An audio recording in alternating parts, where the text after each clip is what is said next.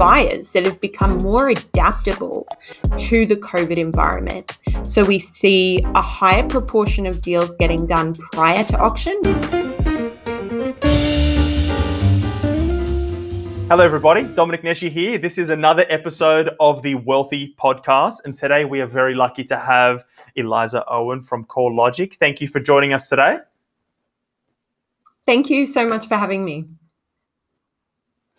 Eliza, it's good having you today. You just put out a new article, and it is how the Australian property market is coping with these lockdowns.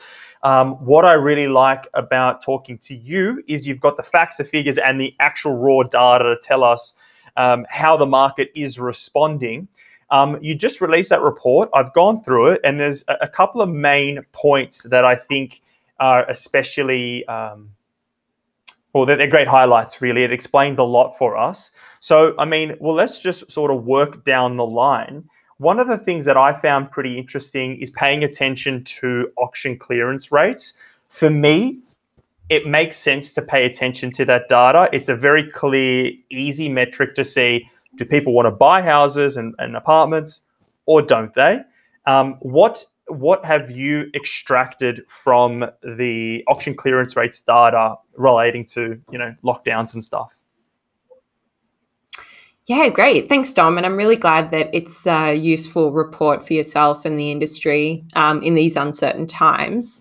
The first thing that we've noticed around auctions is that the number of auctions that typically get held through lockdown periods um, kind of depends on the extent of the lockdown. So, through stage two lockdowns across Sydney last year, and for Sydney and Melbourne for most of 2020, the longer we were in lockdown, the more volumes tended to taper. So, the number of properties getting taken to auction was smaller and smaller by the week. But the results from that smaller base tended to get better. So, if we look at Sydney, the historic average clearance rate before COVID was sitting at around 62, 63%.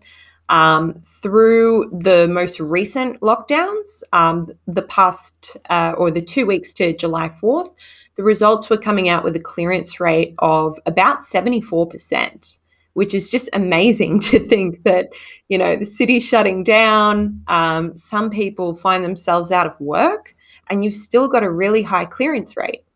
So when you dig into the numbers, you start to see that that's because um, a we've in an environment with much lower interest rates than we were this time last year, um, but b you've also got agents and I think buyers that have become more adaptable to the COVID environment. So we see a higher proportion of deals getting done prior to auction, which is still counted as a successful auction result. You've got more properties being negotiated after the auction event. And you've got the adoption of essentially online platforms. Now, I think it's hard to separate out how much people like using those online platforms to buy properties now versus just how much stronger the market is and which of those factors is really contributing to a higher clearance rate at this time. It's probably a bit of both. Um, but I think what is very clear is that the real estate segment has become very adaptable. They know which properties are going to work now in this kind of um, post stage two environment. So when it comes to circuit breaker lockdowns, they just get deals done, get it happening online, um, and a, a bit more selective, I would say, about the kinds of properties that they're taking to these online auctions. It's it's interesting because although we have been able to adapt to change and we can we can sell property in a variety of measures, the the interesting thing for me is that the demand is still quite strong, uh, and people it, it tells me that people are looking at this with an optimistic lens, where these lockdowns, current circumstance, it's paying much much less of a factor in people's minds, and they're happy to sort of forego some of those those qualitative things like going out and touching and feeling and they're just saying hey i want the property i believe in property and i'm going to buy the property So mm-hmm. it, it, it speaks a lot to the strength of that as an asset. Absolutely. I mean, and, and I think that's a key feature of the property market and its performance around COVID 19 is that when people have made the decision that they're going to buy property, it's such a big decision. It's such a big financial commitment. It's such a big, uh, what you call like temporal commitment, in that it, it's um, a big investment of your time and the life of a mortgage. You're not likely going to change that decision because of a two week lockdown. If it becomes a situation where it turns into a two month lockdown and your income is affected or your business is affected, that's a different story. And that's where the length of the lockdown really plays into how resilient the property market can be. But ultimately, um, I mean, the other thing about this period is that you can still technically. Um, well, you could still physically inspect a private um, um use private inspection to in, uh, inspect a property. I'm not quite sure if that has changed now with the 10 kilometre um, radius limits that have been imposed on Sydney. Um, but certainly, you know, because the property market is a slower moving asset, circuit breaker lockdowns don't tend to have much of an impact. And how have you noticed the the volumes? Because statistics are only relevant when you've got larger numbers. And you know, if we're selling four properties and it's 75%, you know, strike rate, fine, you know, sold three. But um, how are the transaction volumes? Are they being affected by these lockdowns? And then a, a, a, deeper question after that is I'd like to see or know a little bit about how Melbourne sort of responded. And, and does that teach us anything about Sydney and how that will impact us? Yeah, so volumes have fallen. And this is another really key thing about the nature of the housing market through COVID induced lockdowns. A lot of people worry about the demand side of things, that once you don't have buyers or renters out to get property, that's going to the housing market's going to crash because you're just going to have all this overhang in supply um, which will mount and put downward pressure on prices and put more people in you know negative equity and things like that. None of that happened last year. And the reason that none of it happened last year and the same thing that we're seeing now is because demand fell but supply also fell so if we see that in the auction numbers at the moment, they haven't been too bad. Um, Sydney's down to about 600 auctions for, or mm, closer to 700 auctions for this week. Uh, whereas in any given week, you'd probably see closer to 800, 1,000 in a in a busy auction period for Sydney. Um, the the listing space, we're already seeing a drop off in the number of properties being listed uh, for private treaty and auction. So um, new listings volumes across Sydney have fallen sharply in the last week um, because it's kind of like um, you know you might see around Christmas or, or New Year's that seasonal decline in supply and also a seasonal decline in demand doesn't mean the property market's going to crash because people aren't out buying on Christmas Day. It just means that we have this pretty engineered downturn where transaction activity slows right down. That's what happens during a circuit breaker. The key to maintaining that, however, is adequate government and institutional support. The reason you had people who were able to hold on to their properties through stage two lockdowns last year, through stage three and four lockdowns across Melbourne, was because the government was supporting households with JobKeeper and JobSeeker supplements. Um, banks were allowing mortgage repayment deferrals, which meant that those that didn't want to ha- um, sell didn't have to sell. Um, you didn't see an influx of distressed property. And I think so much of that was not really the resilience of the property market so much as it was the strength of the government and institutional response. And that's why it's so important. And you hear so many people now, even the New South Wales Treasurer, saying, Can we see the reinstating of JobKeeper? Because that was so key in supporting household um, housing costs, um, the employment relationships. And ABS data from last year showed us that the majority of JobKeeper recipients across Australia, in terms of their tenure, were homeowners with a mortgage. So, no doubt JobKeeper was pivotal in that housing market stability piece as well. That's all very interesting because, you know, the doom sayers and, and, and the people that are, are waiting for the market to crash, they're out in every single economic environment. Um, they, they would be right in this instance because it's such a huge economic shock. But as you've said it, the reason why we didn't see a huge influx of supply is because the government provided us with an income uh, interest rates are really low, so debt is very cheap to manage. And then you've also got major institutions such as the banks, you know, not forgiving interest, but delaying the payment of interest or, or making wow. the, the the interest repayments, yeah, less less impactful. You don't have to pay them straight away. So you know the system has supported itself, or we've, we've supported the system has supported the real estate market, so it doesn't collapse. Yeah. And where and do we see well where do we see things? Oh, sorry. No, no, you go. I was just going to say, I think that is um, that would continue to be a key feature of a lot of regulatory policy, institutional policy, because real estate as an asset in Australia makes up more than half of household wealth that means that it is it's an important pillar of the economy and economic activity but it's also a very crucial implicit pillar of retirement in the sense that when people get older they use housing as a source of equity for healthcare aged care um, intergenerational wealth, you know, supporting supporting their family. So, um, it, because of the reliance that has been built into Australian households on property, it is a, a sector that needs to have some stability and some protection around it. Same with the banking sector. About 60% of bank loan books are in the mortgage space. And um, I think, you know, I don't blame doom sayers who were calling a you know 30% crash or whatever i think a lot of people were thinking the housing market was going to decline. The key thing that a lot of analysts and including myself everyone i think missed was we underestimated the institutional response. Um, and i think we forget that the housing market doesn't operate in that perfect free market vacuum. It actually does have a lot of institutional parameters to to keep some stability in the market there are a lot of vested interests in the real estate market staying uh, stable.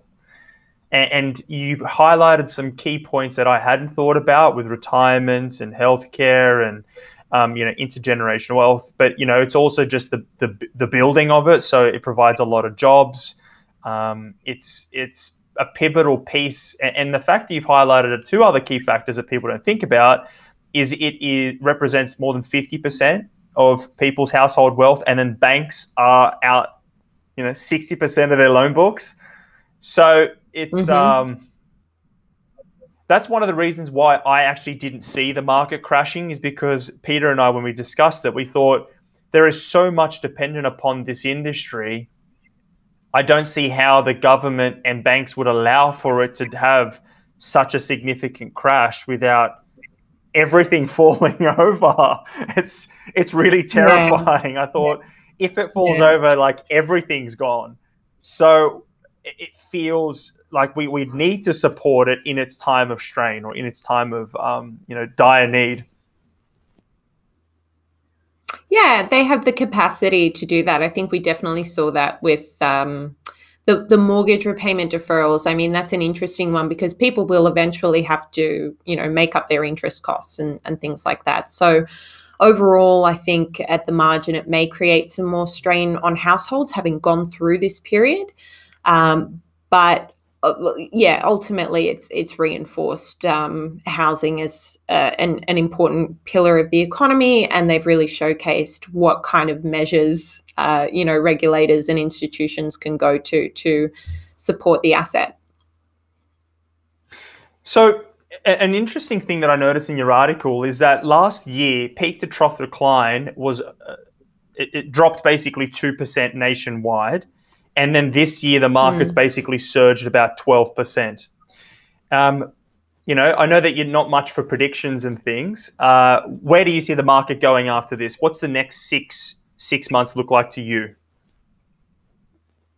Yeah, I think COVID has thrown me a bit. Um, it's, you know, even through the current lockdown period, tracking the daily index for Sydney's dwelling market, um, values have increased a further 1.2% since we've been in lockdown across Sydney.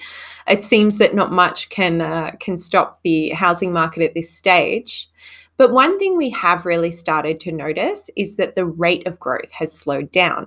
So, for example, in the month of June, the uh, national housing market increased uh, 1.9% in value.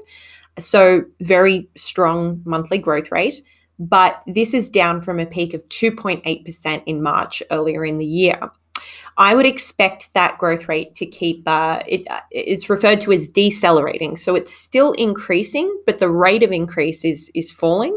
So if, if I'm to read between the lines, it, it sounds like in your mind there's going to be a deceleration running into the end of the year. So we're going to see growth, but not as much as we did for the first half.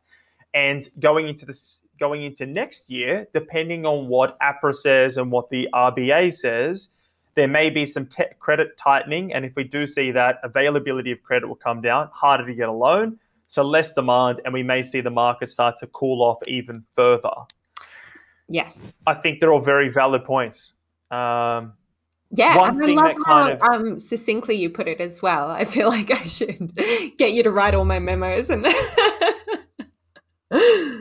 no, no, it's my my mind processes it in a you know how do I dumbify it? How do I simplify this thing? No, that was an excellent um, explanation. Yeah. Um, the one thing that sort of keeps me, and this is one again, we don't know, we can't we can't control external factors, but this is all internal demand, and what we're seeing is a run of just the Australian market loving the Australian market. And we don't know what the world will look like once it starts to open up back again. And we start seeing students, migration, tourism, um, these are those unknowns. In my mind, it feels like these are all positive stimulus to the economy and it's going to be a stimulus to the property market. But again, who knows? And we'll hate to see how that then counterbalances with the cost of credit and all the other stuff that happens. Yeah, I think it is hard to to know how the world will um, resume pre-COVID activity. NIFIC um, released a report and they made a pretty good point that just because international borders reopen doesn't mean people are going to be wealthy enough or prepared to start traveling right away. And as you say, Dom, a big part of the current upswing that we see in Australia, it's um, domestic owner occupier demand, but it's also, you know, a lot of demand that's been brought forward um, the first home mm. loan deposit scheme, home builder, first home builder stamp duty, dis- uh, sorry, first home buyout stamp duty discounts, state based grants for new homes, the new home loan deposit scheme, the family home guarantee. These are all policies which were introduced through 2020 that have taken, they've latched onto that massive um, demographic in Australia, the largest adult population, which is currently the first home buyer age group and pulling that demand forward and, and potentially triggering that demand earlier than it would have happened. So that demand, you know, when you pull it forward, it means it's not necessarily going to be there in, in a couple of years' time when it might have otherwise been there. So by that time, international migration will be very important for housing demand. Yeah, you can't spend your deposit twice. If you, if you used it up, it's gone. It's hard, it's hard to save 100K. Yeah, unless you're very wealthy and buying lots of property. yeah, you're a wealthy client. Yeah. Um, now, I, I was going to ask you one more question, Eliza, and it was, you know, when I pay attention to the market, I notice that there are certain patterns, and it could be just me making them up, but it seems to me that certain markets run and then other markets play a little bit of catch up. Uh, would you say that some of the Australian markets have some catch up to, to, some catching up to do? Like, you know, obviously the smaller markets ran the hardest. You had Darwin and Hobart and mm. Canberra ran crazy. Then you had Sydney, Brisbane do very well. Um, one outlier to me was Melbourne or Victoria did poorly, five percent price growth which was basically half and if not a quarter of some of the other price growth that we saw. Do you anticipate the Victorian market to, to have that catch up, to have that upswing the same as the rest of, the, of Australia? Um, it's it's a great question. So you're quite right in that the seven, uh, yeah, about an eight percent increase in in Melbourne property values over the year, compared with national was thirteen point five percent. Um, and some of the capital city markets, Sydney was um, up even further, about 15% over the year. I think the difference is that it's it wasn't necessarily reflective of cyclical patterns that we've seen historically. It, I think it was purely structural stuff around COVID. You know, the fact that Melbourne had extended lockdowns, the fact that ACT didn't have a single month of decline during COVID because um, it had a very tight lab- labor market, low case numbers, things like that. Um, I don't. I actually think that the Melbourne market will continue to be impacted by the lingering effects of COVID, namely the closure of international borders. Um, before COVID, Melbourne was the the city where most um, international migrants would initially um, settle in Australia, particularly those inner city areas. And I think the subdued rental demand is still having an impact on on some of those inner city markets. Um, I think, yeah, the there was also the temporary um, stamp duty discount for Victoria, where uh, it was to the first of July, I believe. You could get access to um, discounted stamp duty on properties up to one million dollars even now we've seen mm. the difference in auction volumes before and after that, that deadline. Um, so unless they introduce more incentives, I can't see too much more of a, a catch up in demand off of off of that.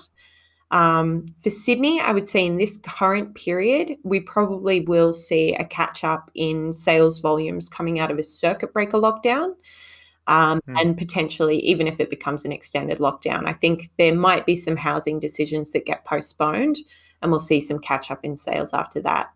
But Melbourne, I think, unfortunately, the the demographic situation is just a bit weaker there at the moment, and that market will probably really thrive again when we see more normal levels of international visitation. Yeah, one thing that I noticed with population growth in Melbourne is it was one of the first times it ever lost a hmm. population. It seemed like Brisbane was catching or Queensland was catching everybody. Sydney lost people, Melbourne lost people, and Melbourne's not used to that. It's normally like a net positive. So that was an yeah. interesting statistic for me.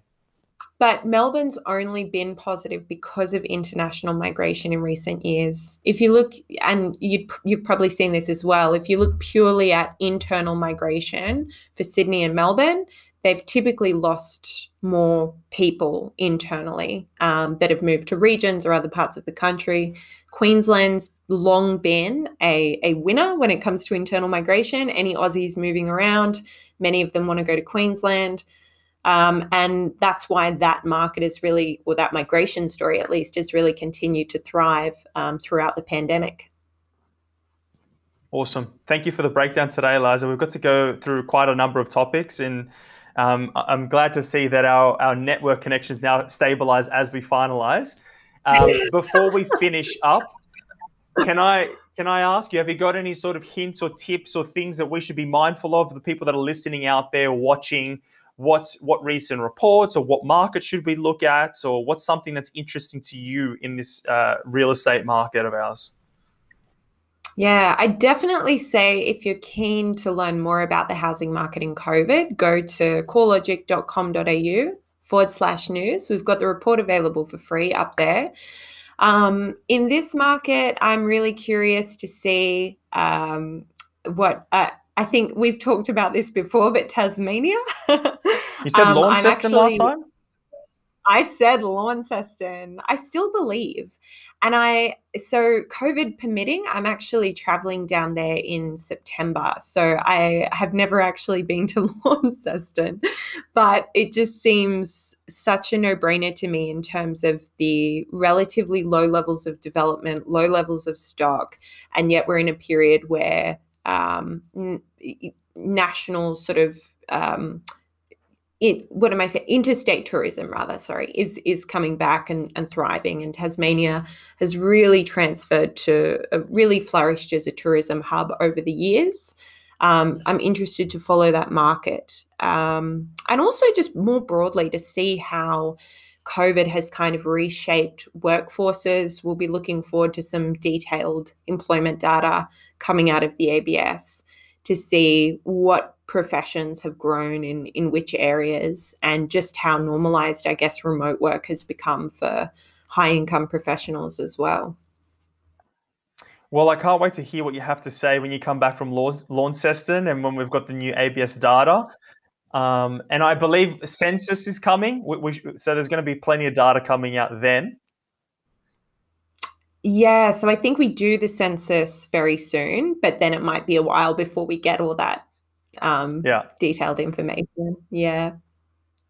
Well, again, thank you for jumping on the show today. We've got lots to talk about next time, um, and in the meantime, have uh, enjoy your your lockup and as much as you can do, and um, stay safe, everybody. I hope you enjoyed the podcast. Like, subscribe, and and um, check out Eliza from CoreLogic.